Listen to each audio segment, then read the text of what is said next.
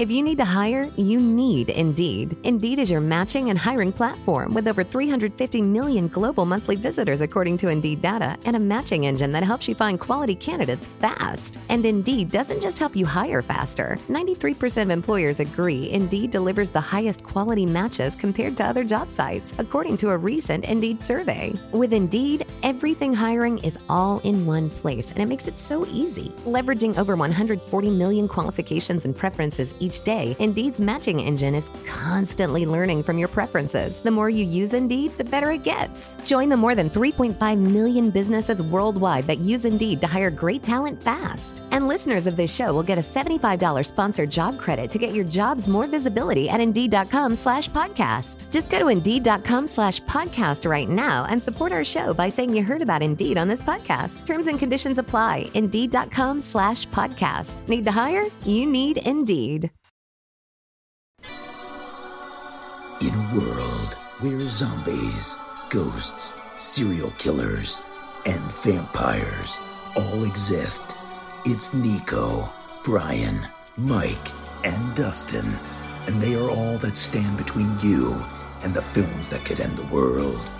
Welcome to the Don't Go Out There Horror Movie Podcast. Welcome back, everybody, to the Don't Go Out There Horror Movie Review Podcast. Just want to thank all our fans and listeners. I really appreciate all support. Uh, before we get into tonight's film review, I just want to give a quick shout out to our website, dontgooutthere.com.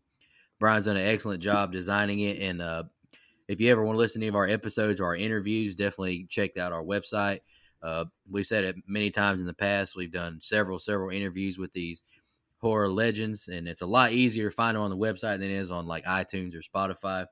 Uh, we also have our store. We got some new shirts, uh, some new merch, some new apparel, and we also have Shan's Etsy page attached as well.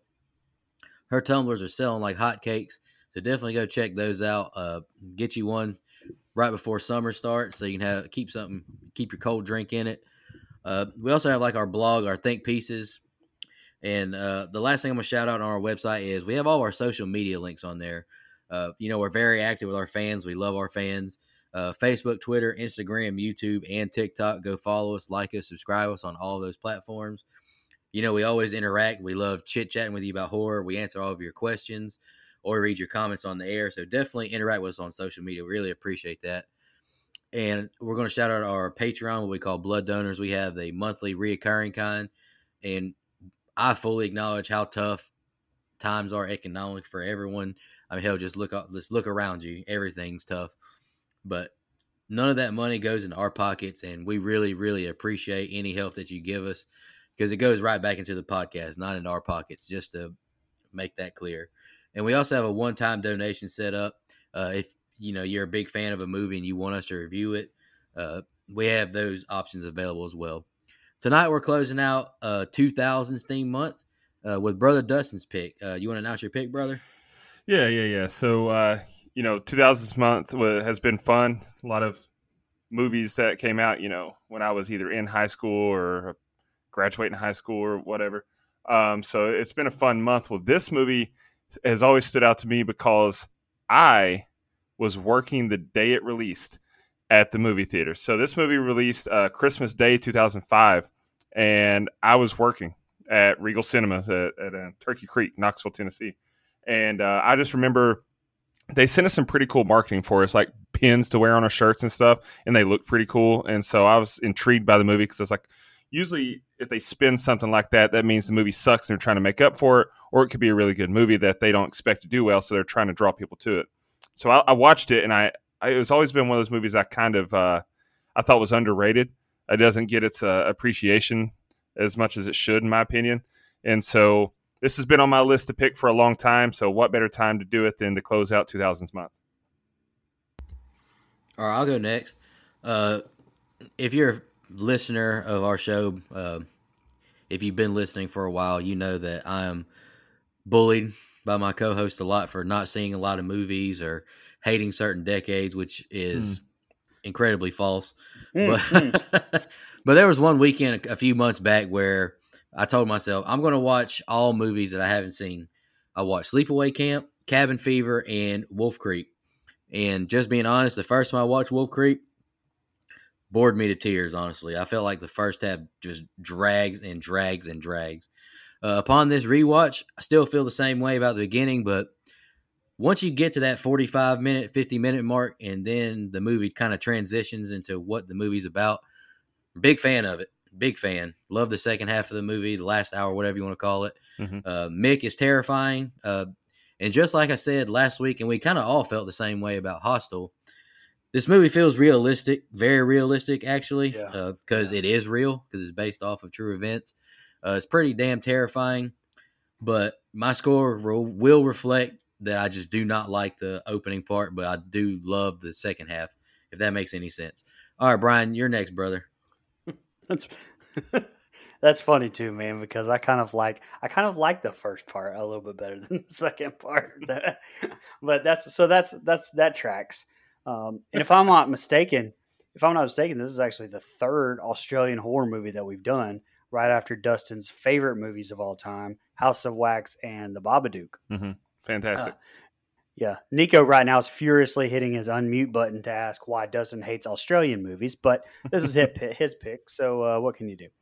Um, anyway, sorry, that's just a little inside joke with all of us, but uh, anyway, I'd never seen this film until Dustin picked it for this review. Uh, Ryan Hollinger actually said in his, by the way, if you don't, don't listen to Ryan Hollinger, like he's one of my favorite YouTubers, definitely check him out. But uh, he said in his YouTube review of this, like that, it got a lot of gore porn hate when it came out. Um, I can see that, I guess, but you know, like we talked about a few times this this theme month completely. I mean, that definitely places it more in this decade of horror. Uh, but to me, this is way more psychological than it is gore porn at all. I mean, there was not that much gore, so we've definitely come a long ways in the last seventeen years, I guess. Um, but as far as you know, as far as what I think goes, overall, I think it's it's okay. I mean, it is something that I'm. It's not something I'm going to watch over and over again. But I mean, it, it was good. I'm glad I watched it this time. Um, I think the movie lives and dies with uh, John Jarratt's Mick, uh, who I said earlier was was like a fucked up crocodile Dundee, um, also named Mick, by the way. And I, I like how they kind of played into that and just just took it all into account as well. Um, it works most of the time. Now, the way it's shot, I'll get into that more, but I thought the cinematography was the star of this movie. Like, I thought it was shot brilliantly. So, positives and negatives throughout, but I think my score reflected that I, I thought it wasn't bad at all. You know, I'm glad I watched it. There you go. I was waiting for that cinematography word since Mike wasn't here. Big shout out to Mike. Uh, celebrated his wedding all together. If you hope you checked out our mailbag episode, that was a lot of fun. Uh, any more opening thoughts before we jump into the scene by scene? I'm ready. no, let's do it. I got one more qualm with the movie, but I'll say I'll wait till the rating to get into that. But honestly, I really don't have a lot of nitpicks, but the one nitpick I have is pretty big. But let's jump into this uh, scene by scene.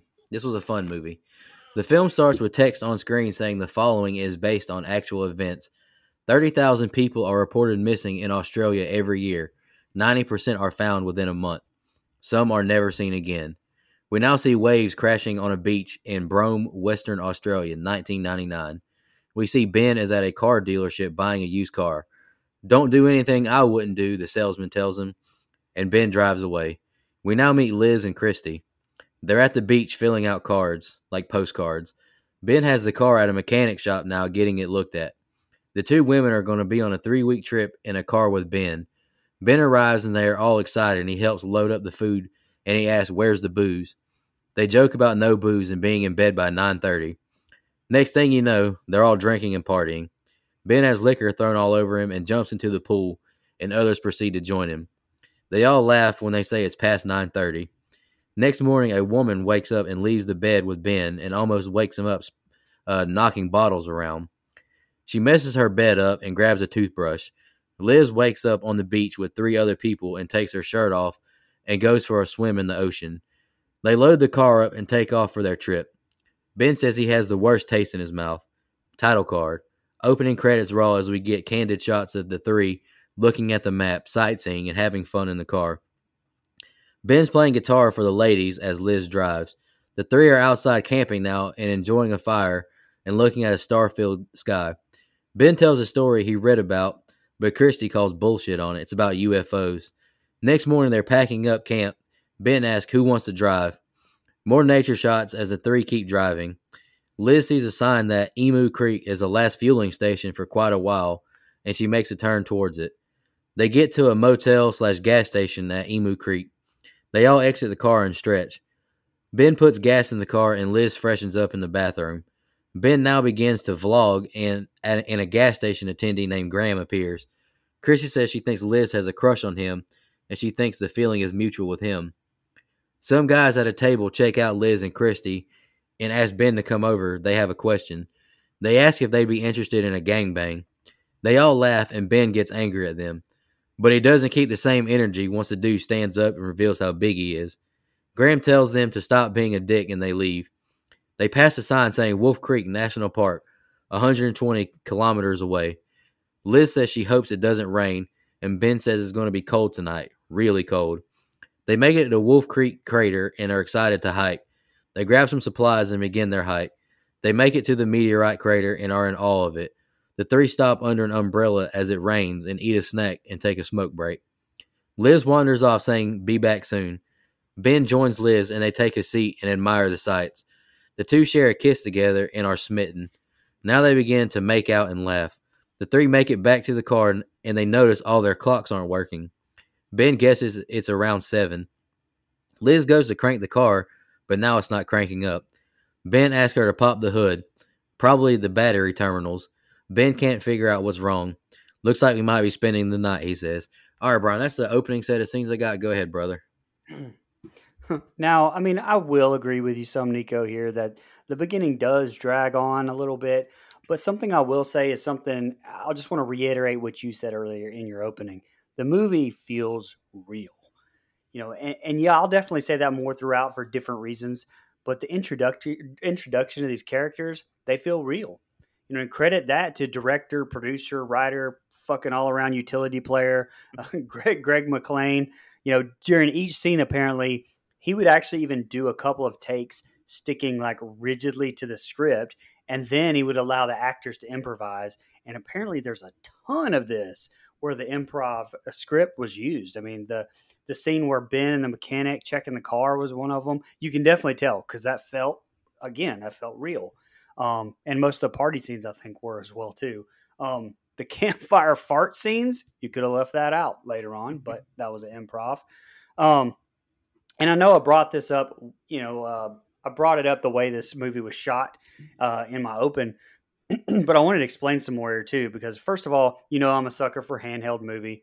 Now this wasn't quite found footage, but it was it was enough handheld that it was, you know, that it sucked me in. You know, and again, to me, it just makes it feel real that's like the third time I've said real. I think in this in this whole section here. But um, and another example, uh, example of like it was was this beautiful shot the next morning after the party. Like it peeks through a cracked door with everything blurry in the background. Uh, that shot through the hole in the uh, kangaroo crossing sign when they drive by. Uh, and all the shots through the like the dirty car windows of like the terrain like where you're seeing stuff as they do. I thought that was absolutely fantastic. Um, also, is it, or also is it just me or did Kestie Morassi, who plays Christy, is I mean she's a like striking resemblance to Christina Applegate to me. Um, I legit thought it was her at first. Um, now, I admit it was very slow here to start out, but I, I did appreciate the character development. Uh, I don't mind slow and boring if I know I care about these characters, and the movie does that. Uh, it does. It also sets you up kind of with this dread because I mean you know something bad is coming, and I mean even as they pull up to that creepy motel, the atmosphere gets dark pretty quick. Um, you can kind of feel it a little bit. It uh it actually had some strong like vacancy and definitely Texas Chainsaw Massacre vibes to me. Um, also shout out to Ben who wore, won me over with the uh, William Shatner impression in the in, in the uh, in the camcorder and the uh, improv lightsaber stunt in the next set of scenes. Go ahead, does. Yeah, now I, I, knew that you would love those, but um, so first of all, I like the, uh, I guess not the title sequence. Uh, was it pray prelogue. Like I, I, like how they tell us this is based on true events and just the ominous music that they're playing during this and the font ch- uh, style that they chose. Everything about it does a good job of setting the tone of where we're going to end up. It all feels very ominous and creepy. Um, and you know, and letting us know 30, 300,000, was it 300,000 or 30, 30,000, 30,000 people a year disappear. 90% are found within the first month. Like that's great statistics there to let you know that that's, you know, 10%, that's still a lot of people that never are heard from again. Um, outside of that, man, this set of scenes is such a 2000s scene. Like everything from the party to the fashion to the cinematography choice and style that they went with. Like this really feels like it's of its era. So I can appreciate that a lot. Um, to me, the creepiest guy in this entire movie is Graham at the gas station. Holy shit, man! That little creeper just like popped out of nowhere with that stupid little smile on his face, and uh, I don't know, it, he just gave me the willies. I did not like him at all. Um, now, when they go inside the uh, gas station diner there at Emu Creek, the whole misogynistic assholes at the table scene that felt a bit unnecessary. Like th- that didn't do anything. The only reason I say it was unnecessary is because you almost expected one of those guys to end up to be the villain. Now maybe that's intentional. They wanted you to be unsuspecting of who it actually is, but you know, to me, it would have worked just fine if that guy who asked him if he's they're down for a game bang or whatever, if he comes back around later and he is Mick he shows up, says, Sorry about that before. I was just being stupid with my friends. You kids need help, and lures them in and suckers them in. Like, I think that, I don't know. It just, it felt unnecessary, especially because I can see your point, Nico. This, uh, this first half of the movie does kind of drag, but I yeah. can also see your set, your point, Brian. It does a good job of making us care about these characters, though. Some too often we've bitched about that. How I don't care about these characters. What what we just did a movie where we didn't care about the main characters. What was that? Hostel. Ho- yeah, Hostel. Yeah. So I think this one does a better job of letting us at least care about these people. They seem like, and they all. It also is due to writing. They don't seem like genuine shitheads like the characters from Hostel. Like these seem like just good kids on a trip on a fun trip. But you know, whatever. So then when they get to Wolf Creek, I thought that was eh, that's holy crap. What what scenery, right? Like uh, just to get there and see the uh, the awe, the wonder that is uh, the the Wolf Creek crater. I thought that was cool, but I got to tell you, I, you know, I got to be honest with you. If I got to park and then walk three hours to get to the, I'm I'm just I'm not going. I'm not going, man. I'm not walking for three hours, especially since like what's stopping me from driving further? A shitty fence? No, no, fuck that. I've always had a problem with that since I first watched this movie. Just drive closer, man. But whatever. Uh, and then I will say, you know, it is creepy uh, with the watches stopping working and the car not working. Like, what what's going on there? Um, and I gotta be honest with you, I, did they ever explain why the watches didn't work? No, they don't. I just assumed it had. I I assumed it had something to do with the meteor, and like it was kind of a. I guess so. Coming back to this, I guess the car didn't start, so it wasn't Mick did anything to the car. It was legitimately just whatever electrical phenomenon was going on. Well, Okay, see, Mick fucked it all up. Me too. See, I did too. I wasn't sure. So that that's me. To me, I don't. I think I, that's a bad decision.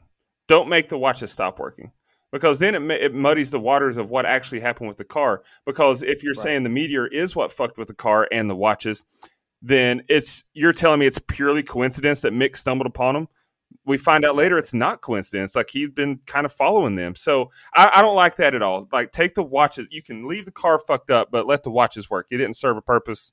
There's no reason for it other than just confuse us. Here we are.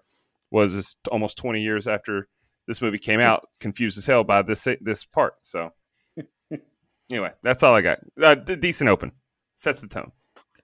Hey, just a little fun fact: like there, there apparently had been no rainfall for 10 years in the area where these backpackers, you know, parked their car before setting off for the crater. But it started raining as soon as the crew arrived. And, uh, uh you know, director John, uh, Greg McLean was happy that it rained because it kind of added to the ominous atmosphere of the scene. But that's that's pretty interesting. That's a little ah, that's crazy. It is crazy. I saw that too, and I ain't buying it, man. Ten years, come on. Look at all the there's too much greenery on the ground. Ten years. Maybe I'm wrong. I'm, I do not know. I don't know. I just work here. I ain't buying that shit. Never let facts stand stand in the way of a good story, though. You know, I get it. All right, the sun sets and Ben is using his flashlight as a lightsaber now. Ben asks, "Do you do you think it means anything? The watches and car not working?" He wonders if it's the same kind of thing like the UFO stories he was telling last night. Chrissy says she sees some lights. They realize the lights are coming towards them. Ben and the ladies exit the car and they're greeted by a man who asks what they're doing out here. Mick is checking the car out and repairing it and asks where they're all headed.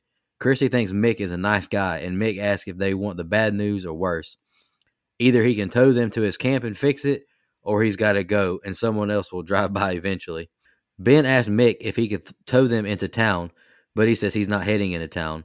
They want to go north, but I'm going south.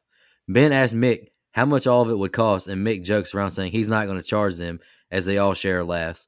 They all load up in the car as he begins to tow them to his camp. Chrissy says it seems like they've been riding for hours as they all grow frustrated. They make it to a mining pit and he stops.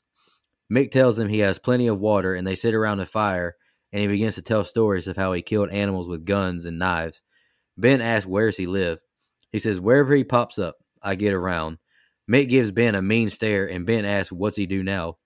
Mick says if he tells him, he'd have to kill him, and they all laugh awkwardly. He says he's doing everyone a favor by taking out a few kangaroos. They're everywhere now.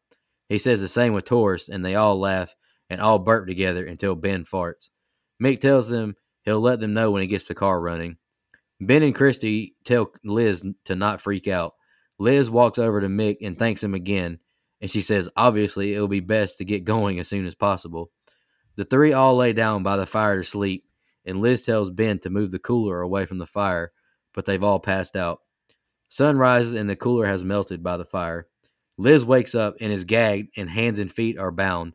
She removes the gag from her mouth and realizes she's locked in a shed and begins to try and find something to remove the zip ties from her hands, and she cries. She finds a piece of glass and begins to cut the zip ties and finally gets her hands and feet free. She makes it out the shed and walks briskly over to where the car has been moved to and sees the car has been gutted.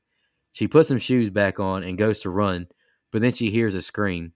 She gets to the aluminum shed and hears Christy screaming more. Liz looks into the building through the window and she sees Christy tied to a post all bloody. She begs Mick to not kill her as he aims his rifle at her.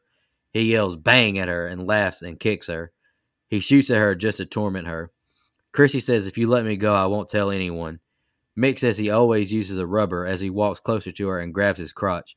Mick bites her neck and she calls him a fucking loser. You know how I know you're not going to tell anyone? He asks. All right, Brian, that's the next set of scenes I got. Go ahead. So Mick approaching, you know, while the three were in the car, I thought was really good. And you know, the first I think real tense moment that that we get in the movie. Uh, but man, Mick is such a good character. Um, and I think it was such good writing, I think, to basically disarm the kids and in turn us as audience members after that tense scene with him approaching, with, with him joking around with them, you know, the first time he meets them.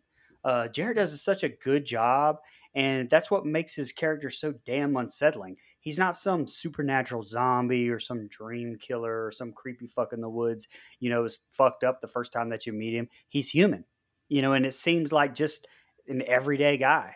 Um, you know, some more interesting shots here too uh, in this set of scenes where you're barely seeing anything uh, other than what the spotlights are shining on in the dark, uh, the back of the truck. Now, a nitpick I will say is I did I did think that it went on a little too long. I mean, it was like the mm-hmm. Stanley Kubrick of being fucking towed. Well, come on. I get.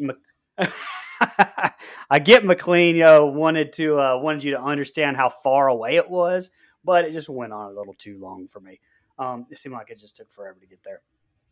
A cool little tidbit, though the sign at the entrance of the old mining company site is actually the name of the backpacker murderer, uh, Ivan Ivan Milat, Ivan Milat, uh, spelled backwards as uh, Novatilium, Novatil, however you say that, backwards mining company. Um, at the campfire scene again, just man, Jarratt, I think does such a good job of being just off. You know, what I mean, it's just like there's just something off about this guy, and that's all acting. But you know, shit, and and bam! As soon as Liz wakes up, boom, tied up. The movie instantly has my attention back. I mean, not that it didn't have my attention at this exact point, but we are 55 minutes into this movie right now, and you know, finally something's happening. You know what I'm saying? Um, but one more thing I liked about what uh, Jarratt does are these like almost I don't want to say not because it's not the right word to say non-linear storylines, but like you started off this movie with Ben from his perspective, and then we go to Liz's perspective, you know, and then obviously later on we we you know swap back to Kirsty and then back to back to Ben. But it's very interesting. Like I don't know of another movie that that does that. Um, so I, I give again, I give the movie props for doing something different. Yeah, so um, Mick is he's very charming. Uh, great choice there to have it. You know, they're freaked out when they see these lights coming up because they they just been talking about aliens and shit, and uh, they don't know if it's a car. It doesn't look like a car. Which, by the way, God, man, how many lights do you need on that jalopy? But um, right. So, but then he gets out of the truck and he's very charming. I mean, he's got a great personality. He's, he's laughing with you, he's joking, offers to fix your shit. So he it's very comforting. Um, now, I will say though, when they get to the mining site, he was very creepy the whole time. Like his, I don't know, it's just very unsettling. Now, I will say that they missed a great opportunity here to steal a line from another movie that came out in 2005, Dukes of Hazzard. So there's a scene in that where they borrow uh, Cooter's truck. He goes, "What if you need to tow somebody?" And he goes, "Well, if I can't tow him, then I'll just finger him." So he should have said that here. anyway, jeez. That's in the unrated version Dukes of Hazzard. It's not in the theatrical release. Don't ask me why I know that. Um, so, but anyway, so he's very like creepy when they get to the mining site, especially like the way he looks at Ben and just stares him down, kinda, and the whole uh, if I had if I tell you I'd have to kill you, like okay, that's the oldest thing. That's such a dad cliche these days, but um, when it's coming from someone that still doesn't end up telling you what he does for a living, and he's just taking you to a mining site and he tells you how he used to mow down kangaroos in the wild. Like, yeah, that's a little creepy. Um, which, by the way, speaking of kangaroos, huge disappointment. There's not a single fucking kangaroo in this movie. Like, how are you going to shoot a movie in Australia and not have a fucking kangaroo? But uh, anyway, I think at the very end, before he walks away, it does show some shots of kangaroos. Not enough. Anyway, not enough. Not enough. not enough. You're. I will agree with you 100 percent on that. So I don't know what the hell was in that quote unquote rainwater, but uh, he must have borrowed it from Bill Cosby's. All I'm saying because they slept through a lot, and the next thing you know, what the hell? That was okay. So she wakes up and she's zip tied. That was the fastest sunset of all time. I don't know if you guys noticed that, but it shows outside and the sun's like coming up, and then yes, nothing changes. Like she, it doesn't break stride to show us that time has passed. We're watching all this happen in what we feel to be real time. She cuts herself free, opens the window, sticks her head out the window, and is pitch black dark. So I don't know what's going on in Australia, but I know the when you flush the toilets, the water goes in the opposite direction. So apparently the sun goes down faster too. I don't know, but um, this is a very good set of scenes though. Like you said, now it's like oh shit, now we're in it. Like th- this is nothing like the first hour of this movie, and so um, yeah, like it, it kind of ropes you back in. If you were starting to lose interest, or if you were starting to feel like we're not getting anywhere exciting, it's like now you're on the edge of your seat with, oh shit, he is not a good guy. I love this Australian accent that you keep slipping into occasionally, Dustin. Sorry, man. I drank some Fosters earlier. Rise up lights. Let's put another strip on the barbie. No, I'm just kidding. Do you have a blooming onion today too? No, but I, I, I, would take this one lovely young lady to Outback Steakhouse anytime she wants to go, and she knows who she is. Oh yeah, I'm sure she listens. no, she does. Right. She listens about as often as I do, though. Hey. Oh, All right. Liz runs through the car and she sets it on fire. She has a tank blow up by the fire. Mick walks out and blames himself, but then realizes Liz must have gotten out the shed. Liz goes into the shed with Christy and she sees a mangled corpse. She asks where's Ben and watches Mick putting the fire out. Liz hides and Mick tells her it took four hours to take the parts out and it all burned up. He pulls out a knife and walks to her and cuts her restraints. He slams her head into the post. Mick shows Christy the last female he had hostage here and he says he cut her head off. We hear the rifle engage and Liz aims the rifle at him. Christy laughs and Mick turns around saying it's not loaded. He yells at her and she shoots him in the neck area. She goes to shoot him again, but it's not working. She hits him in the back with the gun twice, and she helps Christy up, and they get out the building. They get into his truck but realize no keys. Liz, run, Liz runs back to Mick to retrieve the keys. She searches his pockets and finally gets them and runs back to the truck. Mick shoots the windshield out and she drives the truck into the building. She throws it into reverse and drives away. They realize they are being pursued by Mick. Christy yells for her to go. Liz slams brakes and we see she's almost drove off a cliff as the engine dies. The two exit the truck and put it in neutral and push it over the cliff so he won't see the lights. Christy is laughing now, and Liz says to follow me as they descend the cliff. Another vehicle approaches, and Mick stands above them, and he as he looks down and sees his truck at the bottom of the cliff. The two climb back up to steal his car, but he's taking the keys. Liz says she has a set of keys. They have to go back and try and get a car. We see Ben now waking up, and Christy says, Wait, she has to stop and catch her breath. Christy cries and begs her to not leave her. What if he catches me again? Liz tells her, If I'm not back in five minutes, head that way and you'll find a road eventually. Christy begs her to, to please hurry. Liz runs back to the mine and looks for a car. She sees articles on Mick's, uh, like this, what, like a pinup board of all these missing people. She takes his pistol and loads it up. She goes into another shed and drops the pistol down this shaft. She climbs down the ladder but falls, and at the bottom she sees all kinds of dead bodies. She climbs back up and runs away.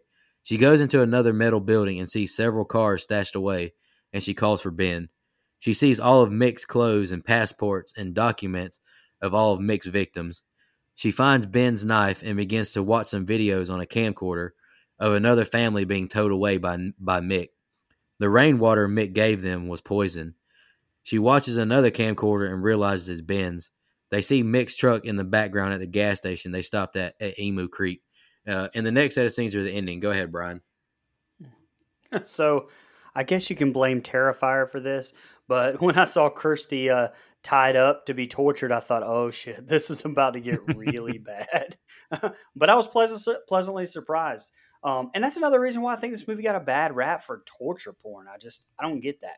I mean, there are very little parts of even gore, but the majority of this is not the gore porn that it's it's it's the it's the characters' responses to what's going on around them. And basically, what it doesn't show you, it lets your mind fill in those gaps, like we've talked about before. Um, I mean, you didn't see Kirsty get raped, but you feel like how badly she was tortured thanks to Kestie Morassi's performance. Uh, she was amazing you know, and, and at one point there's a fun fact where during the shooting of this scene, director McLean wanted to get a POV shot, so he cleared the crew out of the shed and only left the two actors inside. Uh, when he called action, they began, you know, doing the scene. But after a minute, McLean became convinced that Jarratt had gone too far and really hurt because Morassi's cries for help were genuine. He burst into the shed only to find both actors were apparently stunned at the disruption. I mean, that's how damn good Morassi's performance was here. And I mean, you can see it. Um, now, from a story standpoint, I understand why you don't have Liz kill Mick, you know, right off the bat here while he's laying there. But from a viewer standpoint, what the fuck are you doing? Like, you don't even hit him in the head with that gun. Like, she just like gave him a few, you know, gut shots and, or like jabs, basically. Um, and why are you just sitting there laughing, revving up the engine, and not driving away? I mean, but yeah. my favorite my favorite of all that is that Mick is just okay after being shot in the fucking neck. I mean, he's just he's okay. Okay. Um, he's Australian. It, I guess so. A lot of fucking, a lot of fucking outback strength. Um, I'll, there was a lot of shaking my head. Let's just say that. Uh, I have to admit, my stupid American in me came out when Liz was putting Christy in the car because I was like, "What the fuck are you doing? She's in no condition to be driving." But then I, then I realized that's the wrong side, son. You're in the outback. Um, but I was just let down with the set of scenes a little bit. You know, I think the buildup was so much that I couldn't help but be let down a little bit here.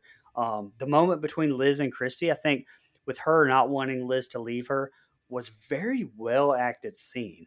Uh, but I didn't feel like it was really earned as much. Um, not that I wanted to see them tortured or anything, but it was almost all just all happened almost so quickly that I didn't personally feel like that moment was earned. I guess that's all. There was a like you were talking about with the sunset. There feels like there was a lot of time jumps, but it didn't yeah. like let you know that there yeah. were a lot of time jumps, right? And And so you felt like this all happened really quickly, although it, you know, I know it, it took place over a longer period of time than it let on. Um, by the way, Liz, are you fucking kidding me? You told old girl who's bleeding out, wait five minutes, and you're spending like half an hour watching fucking home videos, movies, checking shit out. I would drive me crazy. Go, Thank go you. ahead, Dustin. No, man. Okay, first of all, I don't know why, but that that popped me. I laughed so hard, dude. That's she's in no condition to drive. Like I just picture her like, listen, I know you fucked up, but I can't drive right now. I've had too much of this poison water. So like that's just funny. Um, this is the worst escape of all time. Like I I'm so baffled Yes. at these dumbasses because you you got like go, you got out. And then okay. It's very tense. It does a good job of building tension and everything, but it's just everything about it is a head scratcher, uh, decision making wise. Now we're the audience, so it's easy to say what we could what we would do, but we're not in the moment, so I get that part. But no, what the fuck? Like you said, what the fuck are you doing, wasting time watching these home videos when your girl's bleeding out in the outback? You told her to wait five minutes, and you're spending ten minutes watching videos. Uh, like I, I hated that, and I hated how she's rummaging around through shit and looking over, and I really hate.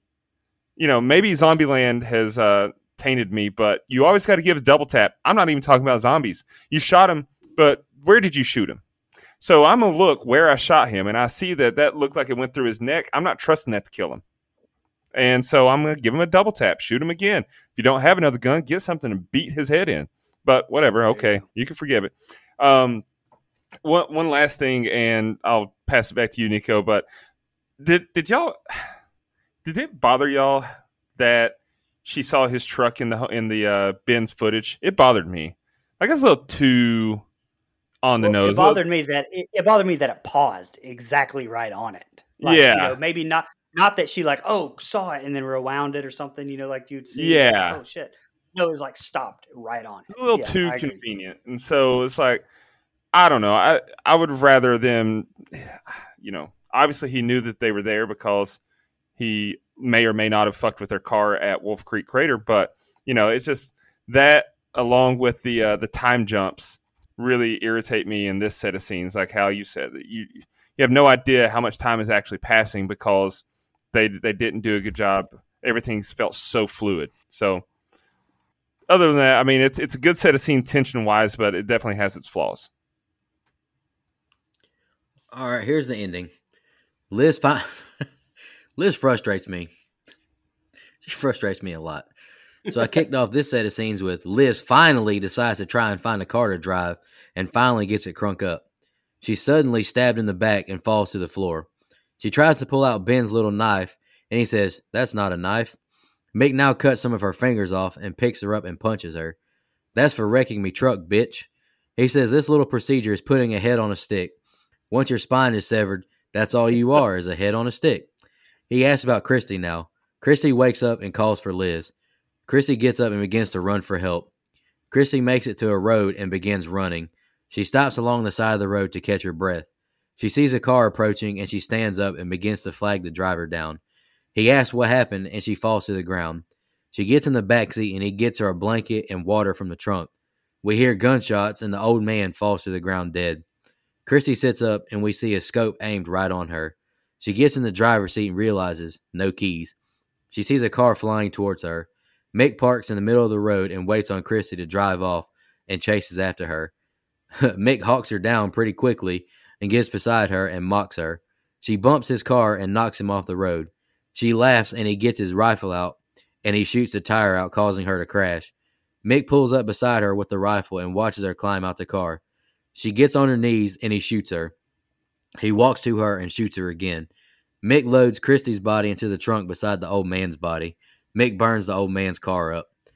We see Ben has been hung up crucifix style, and he sees other men who shared similar fates as him, who had their lower bodies eaten by these fierce dogs. Ben gets his arms off the nails and slides out the restraints. He tourniquets his arms to stop the bleeding and wanders into the outback. He begins to yell for help and is on his knees, now crying. Ben is in the fetal position, lying down. Some Germans find him along the road and escort him to Kalbarri. He's air flighted now by paramedics. Despite several major police searches, no trace of Liz Hunter or Christy Earl has ever been found. Early investigations into the case were disorganized, hampered by confusion over the location of the crimes. A lack of physical evidence and the alleged unreliability of the only witness. After four months in police custody, Ben Mitchell was later cleared of all suspicions. He currently lives in South Australia. We now see Mick walking into the sunset as the film ends. All right, Brian, what do you think? Um, I actually liked the ending. Um, it was different. It took some chances, and, and I liked that. Like I said earlier, you follow Liz this whole time, and then bam, like out of nowhere, she's stabbed. Um, it just so happens to be, you know, it, it bothered me that he just so happened to be in the right car. Like that was something I was like, wait, wait, what? How did he know which car that she was going to try to get? But I don't know. Anyway, um, I loved the Dundee reference though. Again with the knife, uh, you know. Then we then we swap back to Kirsty's perspective, and then we get the ending with Ben. Uh, how funny would it have been if uh, Ben? How funny would it have been? That was, uh, threw me off there. Sorry. Um, if uh, like you show him getting like hauled into the hospital and then one of the nurses was Mick. I don't know. Just shit. it reminded me like the Joker or something. Um, but the, you know, so there's no final girl or final wait, guy. Wait, would Mick have been dressed like a female nurse like Joker was? Yeah. And Harvey Dent yeah, didn't even, Harvey Dent didn't even realize it was Joker until he took the mask off. that, that's funny. That's Nico knows what we're talking about. um so yeah, like I was saying, there's no final girl or final guy like in the whole usual sense of the word. There's no big final fight scene between the survivor and the killer. It's different, and I respect that. Uh, there were a lot of things I read that called this movie like not original, and I, I disagree with that. To me, like him waking up, freeing himself, that whole thing just feels more real and less, uh, I guess, formulaic would be the word. Um, but with that said, it only goes goes so far to me, and and to me again this set of scenes just wasn't the the climax that I guess I was expecting after such a good build up to begin with. Um, and I really do think that yeah, they're they're they drag on a little bit, but they give such good character development, and I feel like that they just rush through the rest of the movie. So that's that's kind of where I am with it. I can definitely agree with that. Um, so first of all, you know this set of scenes is creepy as hell that you know he's just sitting in the back seat there like in the shadows and you can see his creepy smile. Like i love that.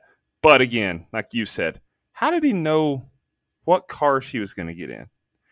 Like when did he get in the car? I don't know. That logistic wise you kind of have to suspend your disbelief there but um, it's still made for a very good well done scene because stabbing her through the through the seat she falls out. Yeah. Pulling the knife and then we get the crocodile dundee call back great use of that line there because right. you're right. She had a fucking Swiss Army knife and he had a damn murder weapon. Um, and then just absolutely brutal death, saying, you know, calling her a head on a stick and severing her spine. Like, that's brutal. Holy shit. Um, another big gripe with the movie, man. Good Samaritan didn't deserve that. That's just a good, good old man trying to help a poor, poor lass. The Shayla's walking down the highway, and he didn't deserve it he got his shit splattered all over his own back glass. Um, but holy shit, what a heel move for Mick to just like mock her and toy with her as they're riding side by side down the road. And then, right. like, uh, that shit was, I don't know, that made me laugh a little bit. But um, you can almost sense great job of acting there because when he killed her, because you could you could sense that he was frustrated. That's not how he wanted to kill her. It. He didn't get to do it on his own terms. He was it seemed like he was genuinely frustrated that she's this close to getting away and he's got to do it like this. So I don't know. It, I, I, really thought that was very well done.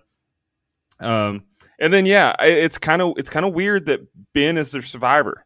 Like you said, it's not a. I'm not calling him a final guy. He's a he survived. That's all.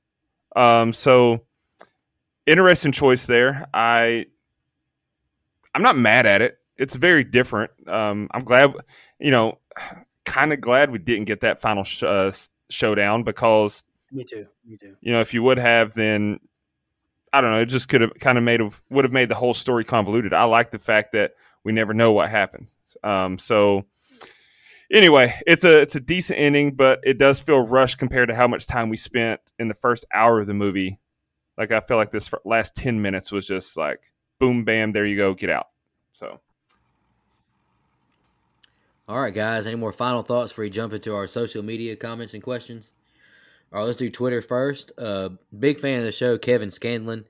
He commented, I felt so uncomfortable watching this movie. I'm not sure I could watch this one again. John Jarratt played his role too well. I agree. He was super creepy. Uh, Facebook, Yeah. Missy Hutchinson Wall, the laugh, scariest thing in the movie.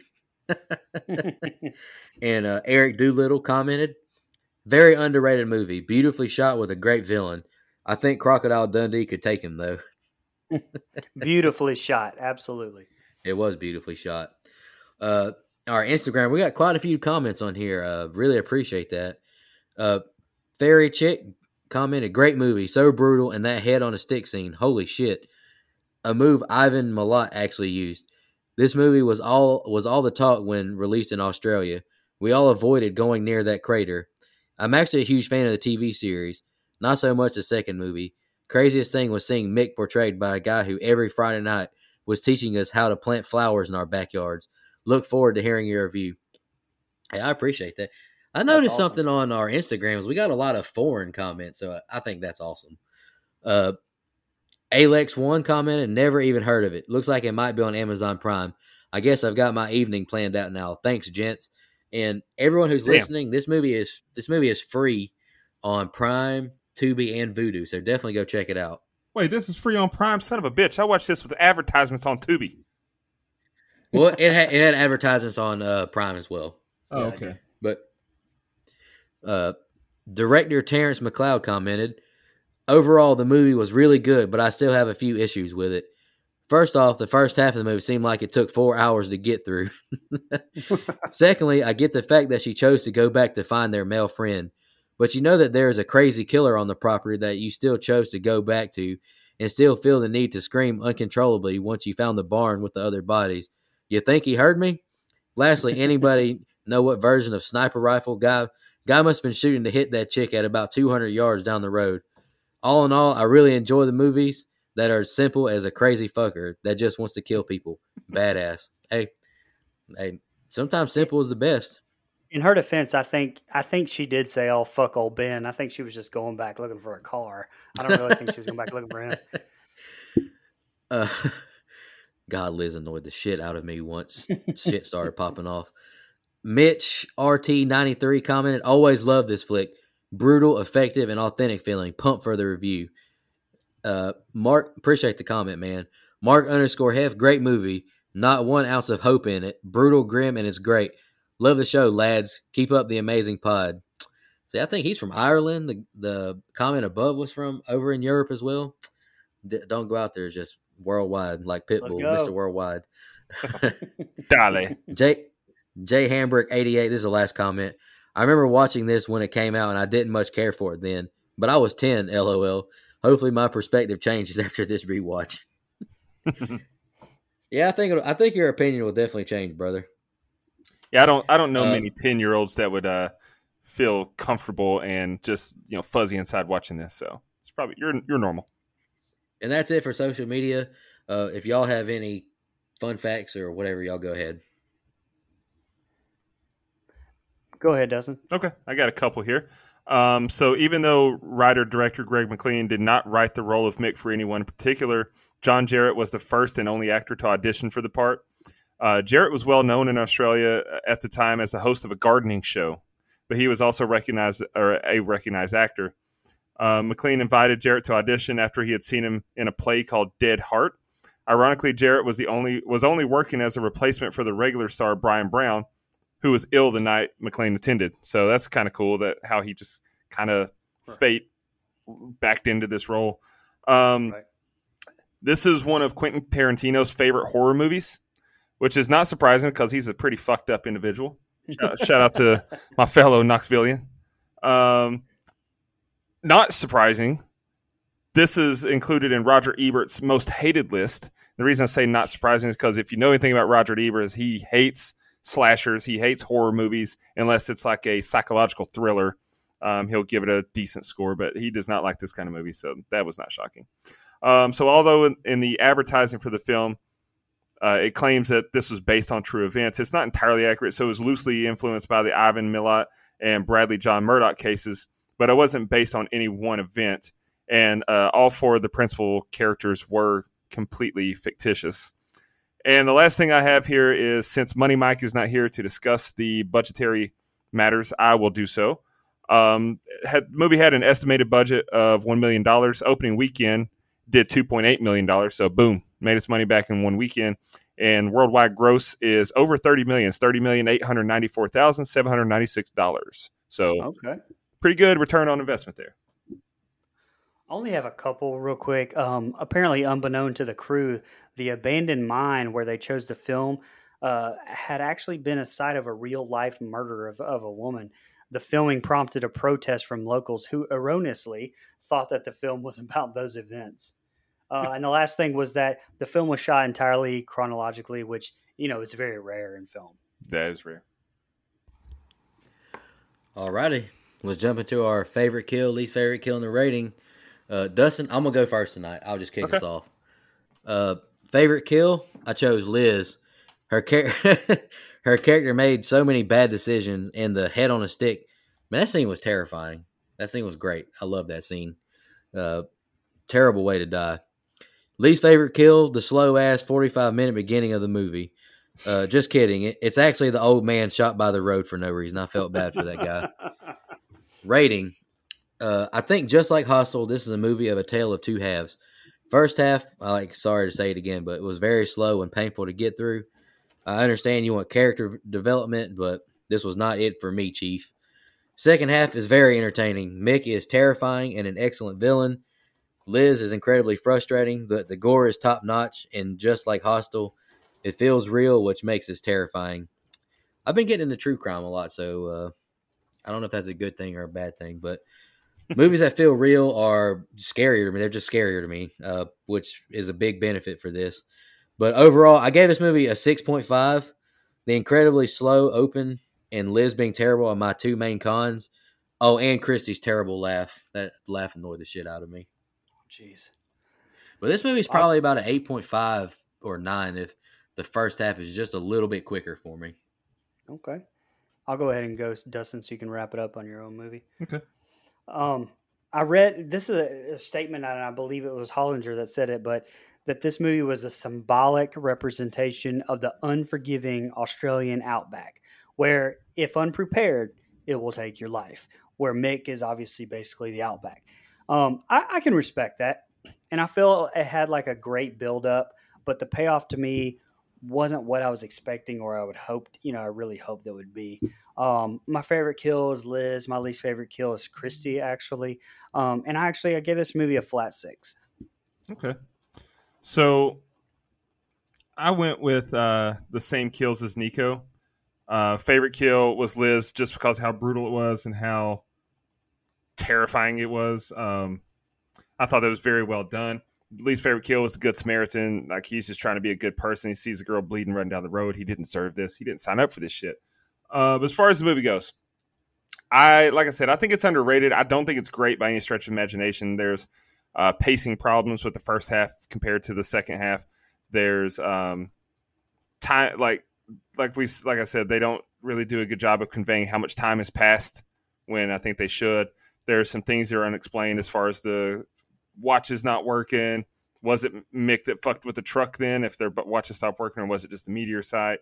Um, the inconvenience or the how convenient it was that Mick's truck was in the footage. Uh, the dickheads at the table making all the sexist comments. Like there's there's things that are wrong with the movie, so it, detracts from the score a little bit. But overall, uh, for the period it came out, and for the fact that uh, I mean, listen, this is I believe, if I'm not mistaken, to this day, I could be wrong. This was the uh, highest grossing Australian movie uh, premiere. Hang on, let me rephr let me phrase this right. This movie did more on opening weekend in Australia than any other Australian movie to date, I believe, at the box office. So that speaks volumes. I mean, it's it's it's a good movie. Now, I will say the, another funny thing is the very open, like before we get to the scene, the the cards where it's telling you this is based on true event and everything. All the production companies that are involved. I think it was Family Guy did a funny thing, like they were showing a movie and you never knew when the movie was actually starting because all the uh, uh, production companies are involved. Their shit looked like it was the start of a movie. There must have been 30, 13, 14 different production companies or uh, you know, whatever advertised at the beginning of this film. I thought that that that was a little bit excessive there. But overall, I like the movie enough to give it a seven. So that takes our score, it balances us three out to a 6.5. IMDb has it as a 6.2 with 72,000 votes. Not a lot of votes on that, but um, we're pretty pretty spot on. Okay. Oh yeah, absolutely. It's like we know what we're doing sometimes. uh, I, I enjoyed the rewatch. I definitely have a higher opinion of it the second time than I did the first time. First time I was like, God, I hope we never do this movie. Uh, I remember you saying that actually. I remember you saying that. I told you guys like a long time ago. We shared the list of movies that we were gonna uh, looking forward to reviewing, and I think it was you that said that just kind of shit on it. You weren't looking forward to it, so I'm glad you came around a little bit. Uh, I think Mick was great. I mean, like like we said in our mailbag episode, one of my three elements of a horror movie I want is a good portrayal by the villain, and we damn sure got that in this movie. So I can't be mad at it. Liz just annoyed the hell. You shot the man, and then you. And what was those hits with a gun? What was that? Jabbed him in the stomach a few times. She looked like she was hitting him with like a softball, like you know those little toys that kids play with, the little plastic bats. I was like, oh my god. But anywho, uh, let's shout out our blood donors, and we'll announce our next theme. Uh, and just want to reiterate it one more time. Times are very tough right now economically for all of us. So a big thank you to all of our blood donors. It really helps us out and takes a big burden off of us. And let's shout out our camper level reoccurring. That's Clayton J, Nina, Michelle Mirza, Andrew Ferguson, Carrie Adams, the Horror Movie Crew podcast, Alex Seligson, Eric Doolittle, and Sean Irwin. Our camp counselor reoccurring are Hunter Nelson, Dennis Kennedy, Edwin Hernandez Gunn, Joe Swinford, Jennifer Davis from the Too Close to Home podcast, Karen, Heather Smith, and Kylie Denise, who is from Australia, which is cool. And our newest legendary blood donor and one of our biggest fans, Mr. Kevin Scanlon. Thank you all so much for your uh, blood donor, your financial contributions. It really does mean a lot to us. We really appreciate it. And Brian, you want to go ahead and the next theme month is my pick. Uh, I chose reboot slash remake month. And uh, Brian, you want to announce your pick, brother? Yeah, so way back in episode eight, we we reviewed, and I believe most of us shit on the original Amityville horror. Um, I said then, and I still stand by it, that the 2005 remake of the Amityville horror is the best of all the Amityville movies. It's superior in every way. Um, Ryan Reynolds, Melissa George, even Chloe Grace Moretz is in it. Um, shout out Zombieland. No, uh, what was the movie she was in? The superhero movie with Nicolas Cage and Kick ass. Kick Ass. Thank you, Lord Almighty. Um, anyway, uh, I'm going with 2005's The Amityville Horror. Nice. Looking forward to it. Uh, any final thoughts before we just get out of here? Uh, just want to thank all our fans and listeners. I really appreciate it. It felt good to get behind the mic again and review a movie. Uh, no, we took last week off. Just you know, we were all a little tired from Mike's wedding. We all got a lot of stuff going on, but you know, we appreciate all the support, uh, all the comments, all the questions, uh, all the new ratings we've been getting. We really appreciate it, and uh, y'all have a good one. Just want to remind everybody.